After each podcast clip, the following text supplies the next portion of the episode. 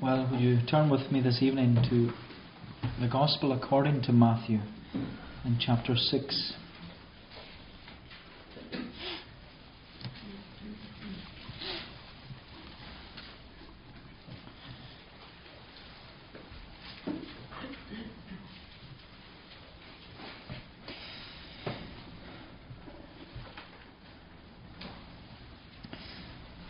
Matthew chapter 6 and read the section from verse 19 to 24. Lay not up for yourselves treasures upon earth, where moth and rust doth corrupt, and where thieves break through and steal. But lay up for yourselves treasures in heaven, where neither moth nor rust doth corrupt, and where thieves do not break through nor steal. For where your treasure is, there will your heart be also. The light of the body is the eye. If therefore thine eye be single, thy whole body shall be full of light. But if thine eye be evil, thy whole body shall be full of darkness. If therefore the light that is in thee be darkness, how great is that darkness? No man can serve two masters, for either he will hate the one and love the other, or else he will hold to the one and despise the other. You cannot serve God and mammon. Well, this evening we are continuing our study of this well known section of Matthew's Gospel, uh, the Sermon on the Mount. And uh, looking at how much we've covered so far, uh, it seems that we're only halfway through. What could, I suppose, be easily described as the best sermon, sermon ever preached. But I hope the fact that we're only halfway through it doesn't disappoint you. That Jesus has more to teach us and there is more to learn. But as we've said over on a number of occasions, the, the purpose of the Sermon on the Mount is to, to teach those who have em- entered the kingdom of God through faith and repentance. It's to teach us how to live as citizens of the kingdom of heaven. And the theme and the thrust of this entire sermon is that Jesus is teaching us and calling us to Christ centered living for Christ centered lives. Christ centered living for Christ centered lives. And I suppose just to briefly remind ourselves of, of what we've been taught so far in, in this sermon. Because we began our study on the Sermon on the Mount and we were looking at what we often call the Beatitudes, these blessings. And there are nine Beatitudes that reveal to us the, the nine marks of Christian character and conduct. And Jesus illustrated to us how these marks of Christian character and conduct are to be, to be exemplified in our lives when he used the familiar illustrations of salt and then the illustration of light. And then the second half of chapter 5, Jesus, he went on to draw our attention to uh, the relationship between the law, our relationship to the law of God, and the relevance of God's law in our lives when Jesus says, I didn't come to destroy the law or the prophets. I didn't come to destroy, but to fulfill. And through this, Jesus began to teach us about uh, the key issues of, Christian life, such as anger and lust and divorce and vows and retaliation and loving your enemies. And then over the past few weeks, as we've moved into chapter 6 of Matthew's Gospel, we entered this new section of teaching in the Sermon on the Mount, where in verses 1 to 18, uh, we've seen that Jesus challenged our practical living. Because Jesus, He not only challenges our theology, He also challenges the way we live, our practical living.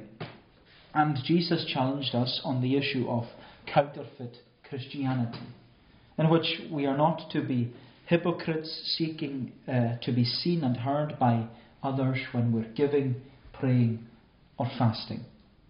And so that's where we are in the Sermon on the Mount, where we've been challenged in so many different areas of our lives, and we've been challenged to think what it means to live a Christ centered life. And of course, Jesus has uh, been repeatedly teaching us how to do that, how that looks, how's it going to work. But as we come to this halfway point, in the Sermon on the Mount, it seems that Jesus uh, now wants to know if we are, have been taking in all that we've been learning. He wants to know if we've been taking in everything he's been teaching us. Because Throughout this sermon, we've been taught how to live as citizens of the kingdom of heaven. But what Jesus is going to challenge us on tonight is the topic of worldliness. Worldliness. And as we've said time and time again, the Sermon on the Mount is about Christ centered living, for Christ centered lives. But at this halfway point, Jesus wants to ask us, and he, it's as if he's wanting us to take stock of where we are and say and ask ourselves, how Christ-like is my Christianity? How Christ-like is my mm-hmm. Christianity? And without any doubt, it's a challenging question. One in which we immediately know that we fall short in. How Christ-like is my Christianity? And the reason Jesus is asking us this question is because he wants us to undertake a, a self assessment. He wants to teach us to examine ourselves in light of what He is teaching us. He wants us uh, to put ourselves under the microscope and, and do a bit of soul searching. And Jesus is very specific in his examination here because he wants us to examine and give a self assessment of ourselves on three areas in our Christian life. Because he talks about our heart, our eyes, and our loyalty. Our heart, our eyes, and our loyalty. And all the time, Jesus wants us to be asking ourselves as we come to this. It's a personal question. How Christ like is my Christianity? So, firstly, Jesus wants to examine our heart.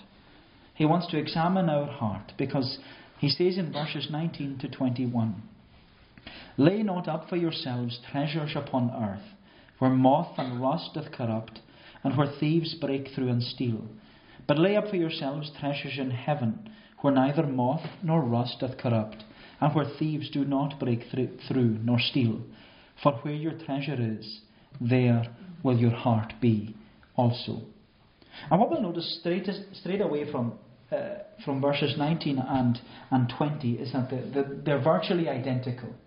They're virtually identical, and they're identical in order to emphasize uh, the contrast that they're presenting before us, which is the contrast between heaven and earth. And, and these two places that he presents, they are, they are the locations of where our treasure is being laid up heaven and, and earth.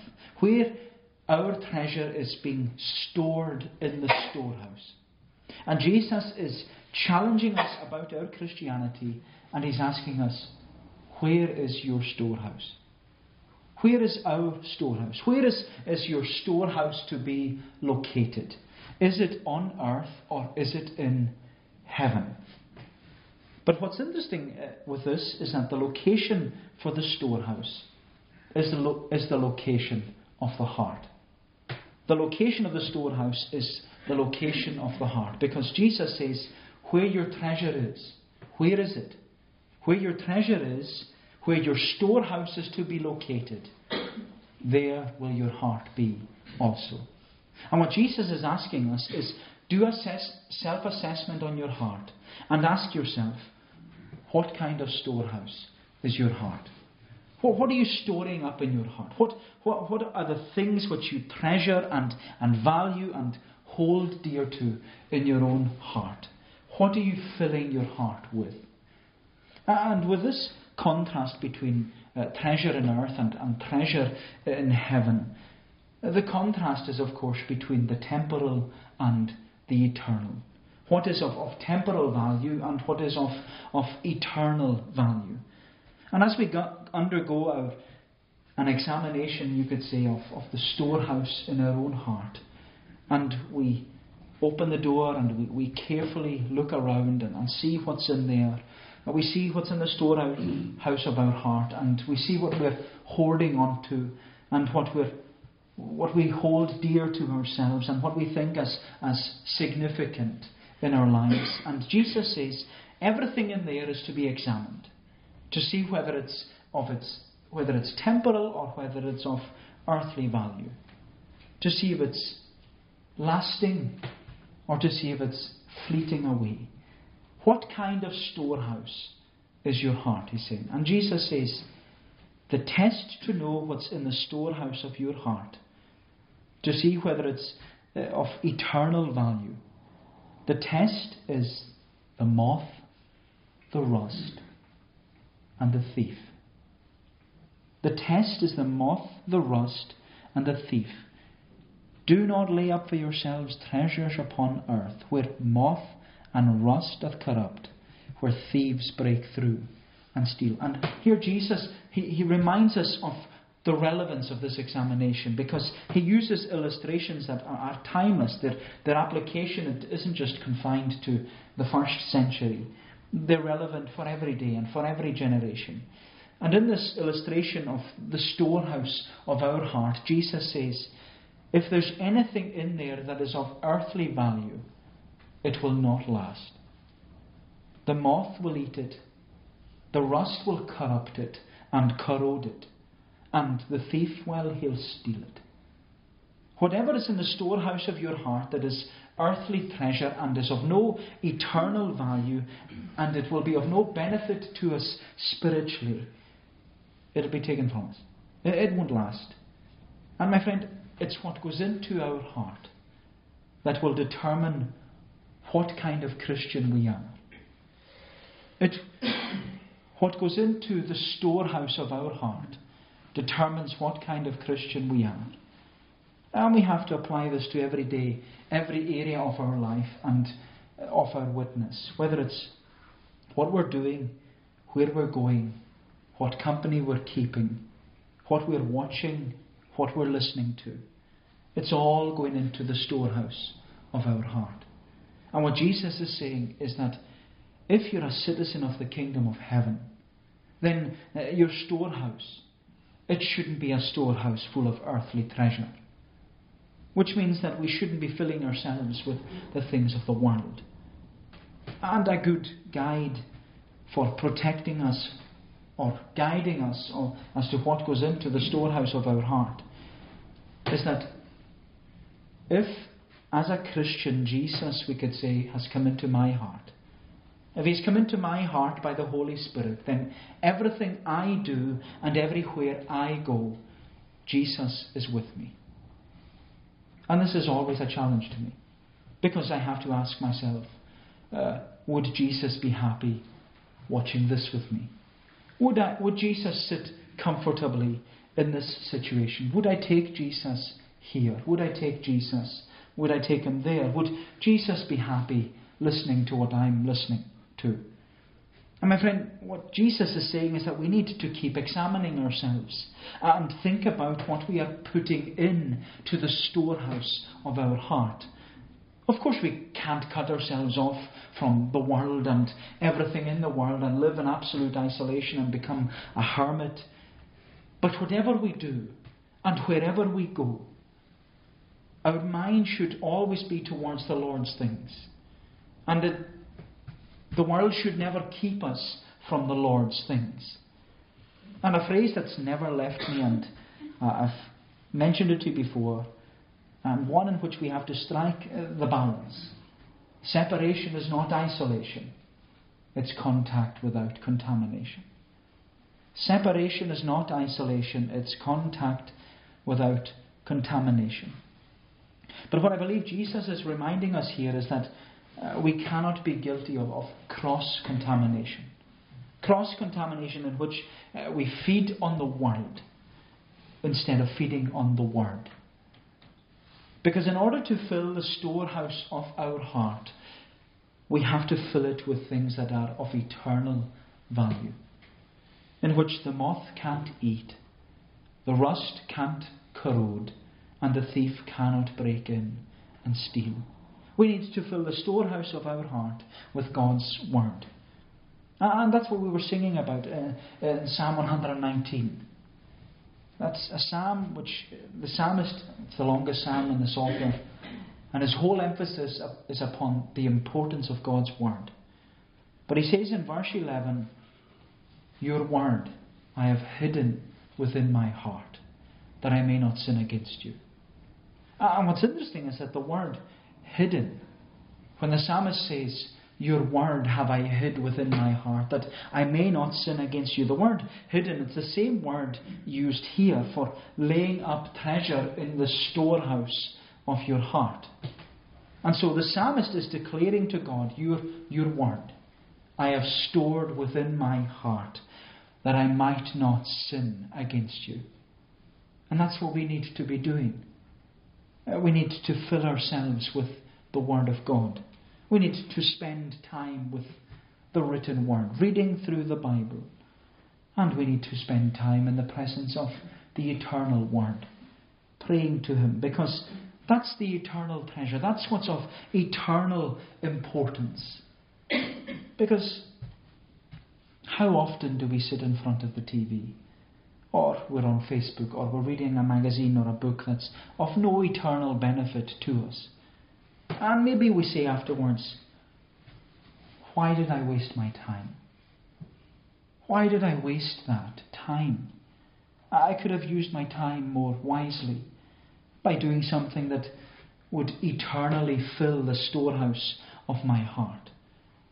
Where I could have read the Bible or a Christian book or spent time watching a TV program or, or listening to a sermon that would build me up in the faith. And I'm not saying be separate and don't watch anything on the telly and don't listen to this and don't read that. But it's using your time wisely. Where you could think, I, I could have spent time in prayer. I could have gone out to visit someone instead of sitting in front of the telly. I could have phoned them to encourage them in the faith if, they, if I knew that they were down but instead I wasted the precious time that I have. And looking at this challenging call to examine our heart, is it any wonder that the, the Apostle Paul, he, he urged the, the Colossians and he, he said to them, If you are raised with Christ, if you're raised with Him, seek those things which are above, where Christ is seated. He's seated at the right hand of God. Set your mind, he says, on things above. Not on the things on earth, he says. Then he says, For you died. You died, and your life is hidden with Christ in God. It's a huge challenge. And so Jesus, he's asking us to ask ourselves, how Christ like is my Christianity? He's called us to examine the storehouse of our heart. But then, secondly, Jesus calls us to examine our eyes. We are to examine our eyes. And he says in verse 22 The light of the body is the eye. If therefore your eye is single, thy whole body shall be full of light.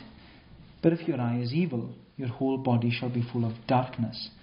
If therefore the light that is in you be darkness, how great is that darkness?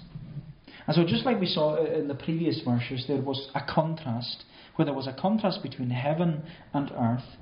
And Jesus makes another contrast here, but this time it's the contrast between light and darkness.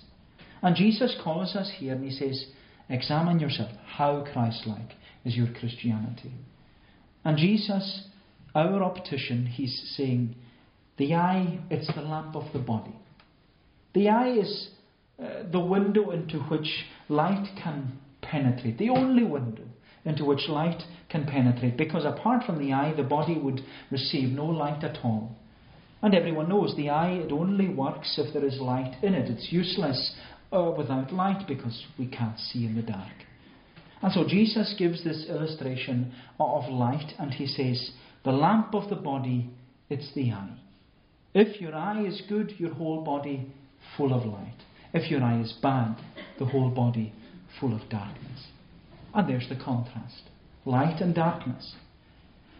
But what makes the contrast and the separation, uh, the separation between being full of light and being full of, of darkness, what makes the separation is the condition of the eye.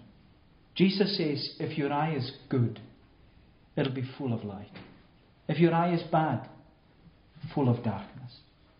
And the word which Jesus uses here to describe the good eye, uh, it's difficult to translate. The ESV uh, describes the good eye as one that is healthy, a healthy eye. And the AV describes it as a single eye. It says, if thine eye be single. And the meaning which the AV is trying to portray is uh, an eye which is it's focused. A focused eye in which the eye has a single vision, a, a clear focus, because there's, there's nothing obstructing the light penetrating into the eye. And so, what Jesus is saying is that in order to have the best vision, the clearest vision and focus, and in order to be able to differentiate between the light and the darkness, our eye must not be obstructed in any way.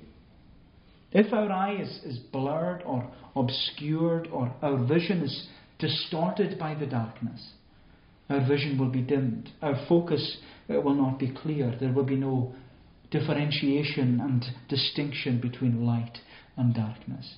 If our eye is bad, then we'll have this disability a disability to identify what is good and what is bad. But when Jesus is talking about our eye, he's not talking about what we do with them and where we're looking. Although, although that's very important. Uh, we ought to watch our eyes and protect them from seeing things that will cause us spiritual harm. But in light of what Jesus is saying here, by presenting the contrast between light and darkness, Jesus is emphasizing the need for separation. Separation in our Christianity, where there needs to be distinction. And there is nothing more obvious than the distinction between light and darkness. Because as we know, light gives direction, it gives illumination.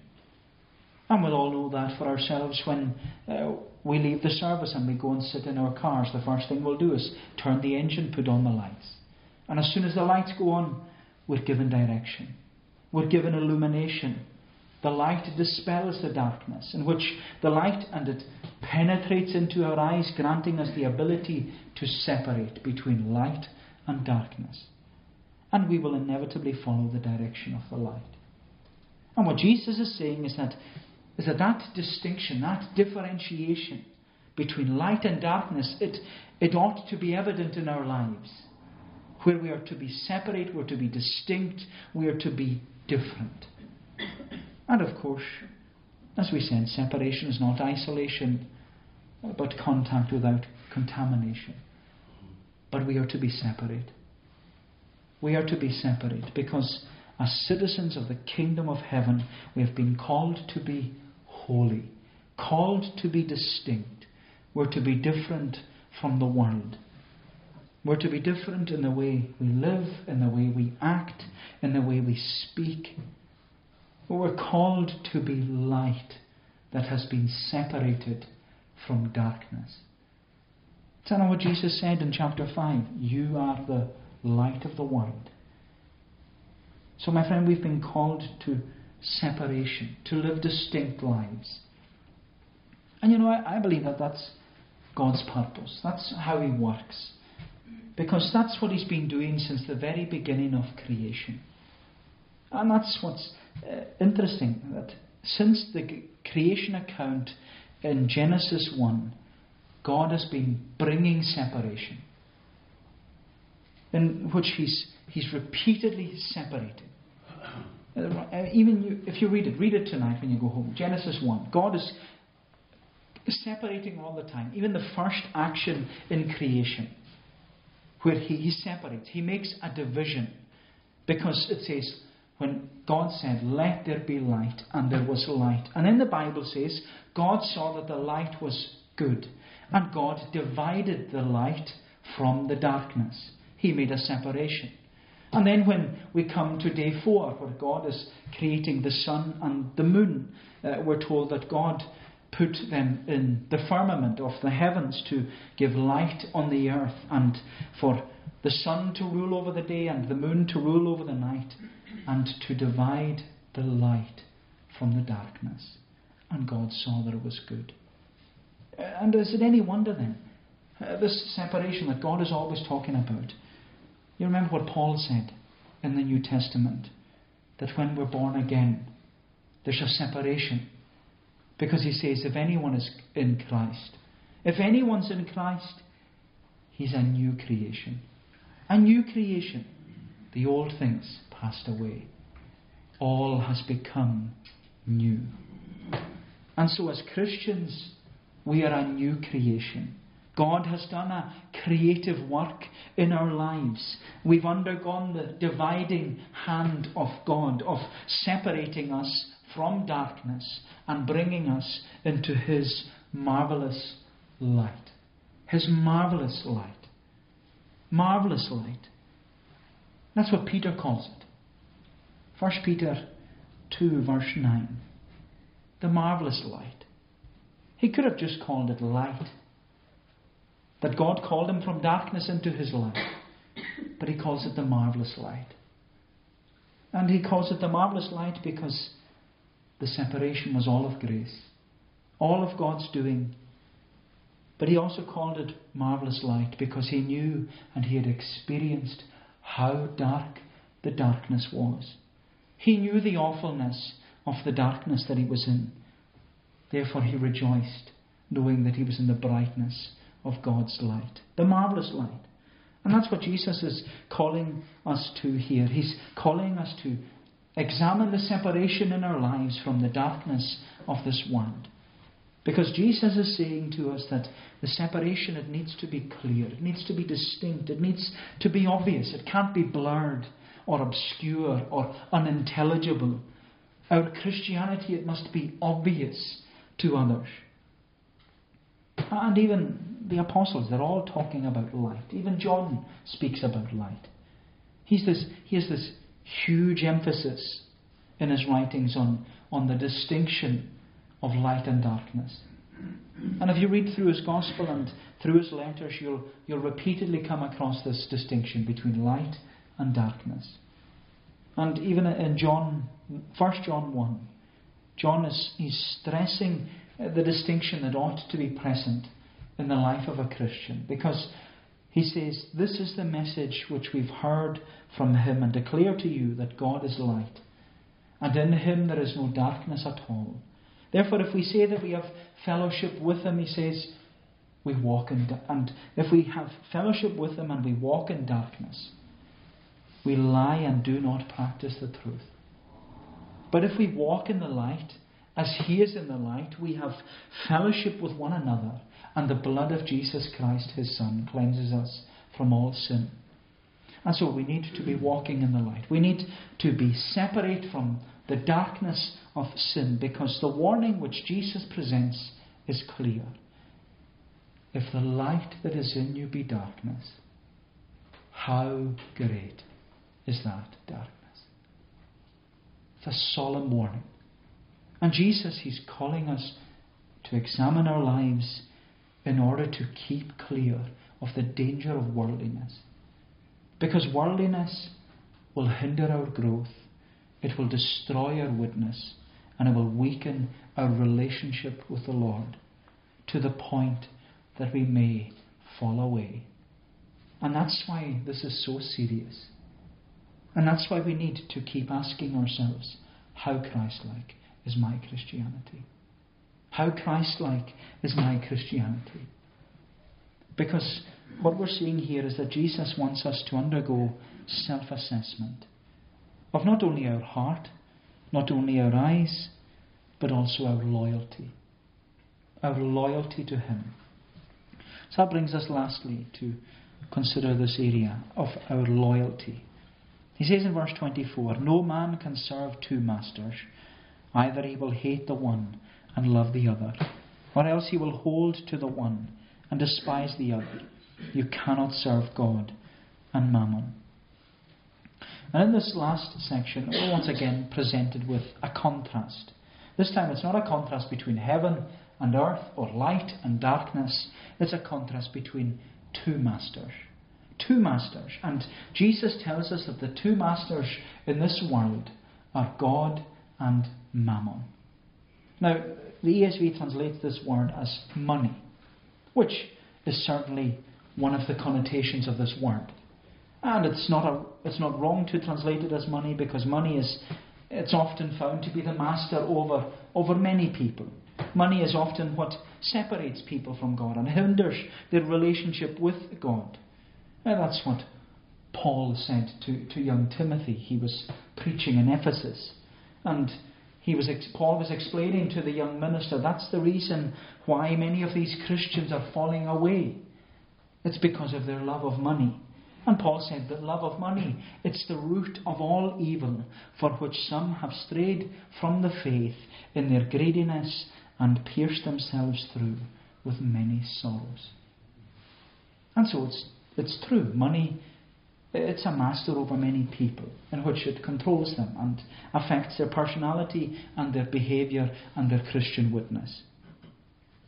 But I want to suggest to you that the term mammon is a more general term than the specific translation of money. And it's been translated generally in order to cover this host of different kinds of masters that will lead us away from serving God.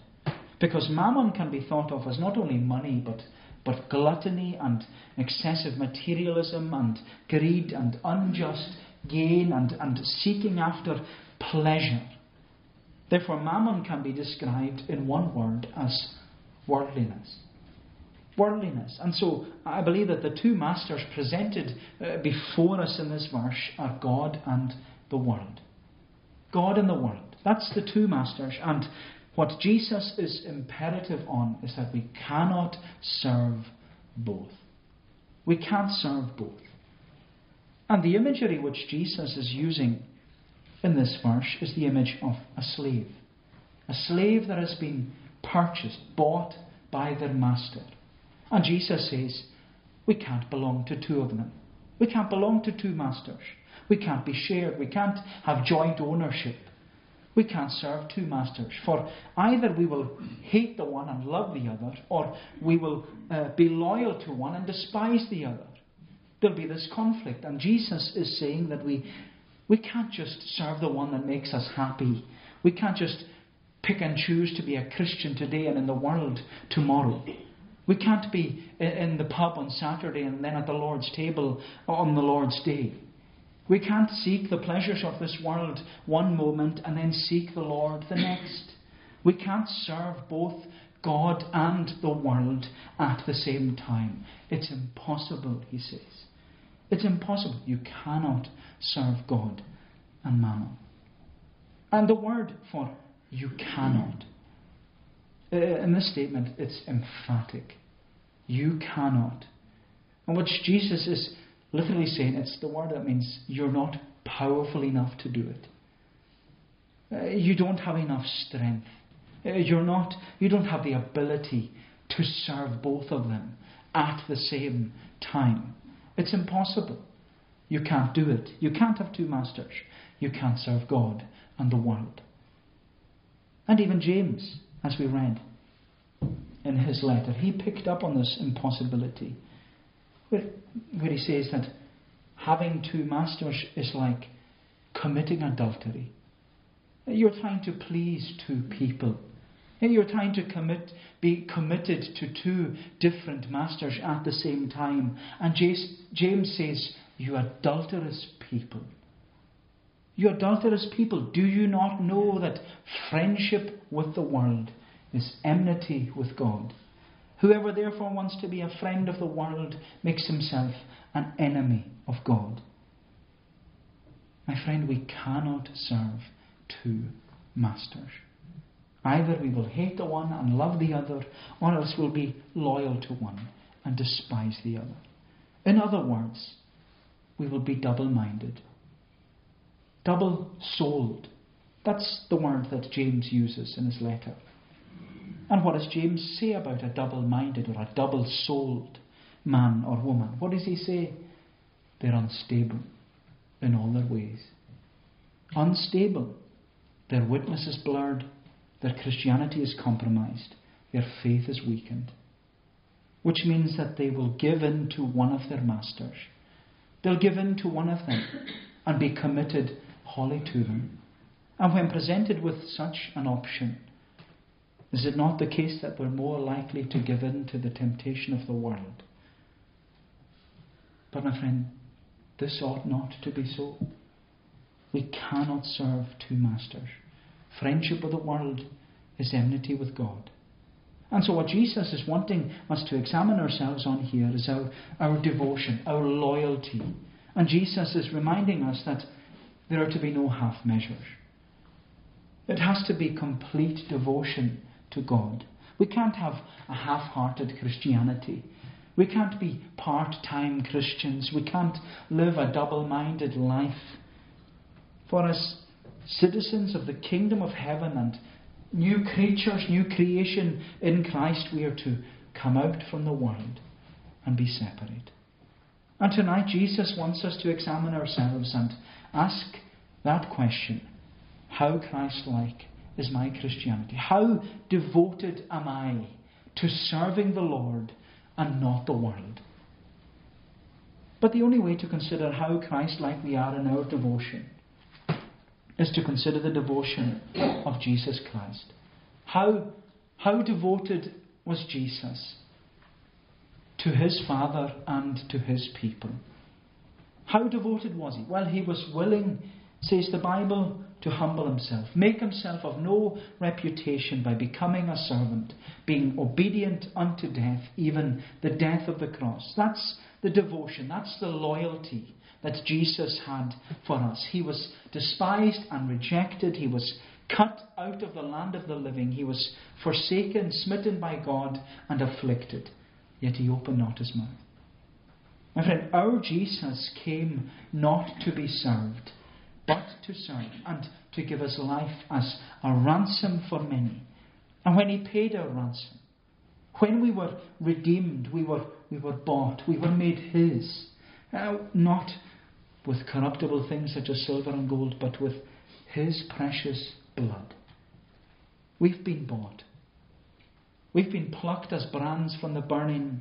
We've been adopted into the family. We've been called. We've, we are being loved, and we are being kept. Uh, we have received an inheritance that is incorruptible, undefiled, that fades not away, reserved in heaven for us. We have treasure in heaven laid up for us that is beyond our asking or our thinking. That's Jesus' devotion to us. That's how much He's done for us. That's His commitment to us. That's His, his guarantee of His faithfulness towards us. But here he calls us, as his redeemed people, to show the same, to be 100% committed to him. Because we've been bought by him, we belong to him, he is our master. Therefore, we cannot serve another master. We cannot serve both God and mammon. But why does Jesus emphasize all this? He tells us and he reminds us because we need to watch our heart. We need to examine ourselves in order that we're not drawn back into the world. We need to watch lest we fall. And there's a reason why that's in the Bible. Watch lest you fall. As someone once said, if we do not put the love of the world to death, the love of the world will put us to death. It's a challenge. And that's the serious warning which Jesus is issuing to us as citizens of the kingdom of heaven. Watch your heart. Watch what we're storing up in it. Watch your eyes. Make sure there's a separation. And watch who we serve. Make sure we are always serving our Master Jesus Christ. It's a challenge. But that's a challenge we've been called to as citizens of the kingdom of heaven. May the Lord bless these thoughts to us. Let us pray. O Lord, our gracious God, we give thanks to Thee for, for always challenging us in Thy word. And help us, O Lord, we pray Thee, to hide Thy word within our heart, that we may not sin against Thee that we would see, O Lord, that Thy word is precious, that Thy word is true. It is the only rule to direct us on how we may glorify and enjoy Thee forever. And enable us then, we pray, all to truly try and glorify Thee, and to enjoy Thee each and every day in our lives. For we know, O Lord, that this is temporal, and what we are laying up for ourselves in heaven will only be a small portion of what we see and what we enjoy there. O Lord, encourage us, we pray. We know that we fall short. We know that we are weak. But we confess unto Thee, our Master, that Thou, O hmm. Lord, wouldest help us. That when we fall, that Thou wouldest lift us up. That when we are downcast, that Thou wouldest encourage us. Bless us, O Lord, we ask Thee. Remember us in our homes and our families. Remember those who, who could not be here tonight, whose desire was to be here, that Thou wouldest remember them. Look upon us, we pray, and undertake for us, we ask. For we ask it in Jesus' name and for His sake. Amen. Shall conclude by singing in Psalm 119. Psalm 119, it's on page 402. From verse 33 down to the verse marked 37. Psalm 119 from verse 33 Teach me, O Lord, the perfect way of thy precepts divine, and to observe it to the end I shall my heart incline. Give understanding unto me, so keep thy law shall I. Yea, e'en with my whole heart I shall observe it carefully. Down to the verse marked 37 of Psalm 119 to God's praise. Teach me,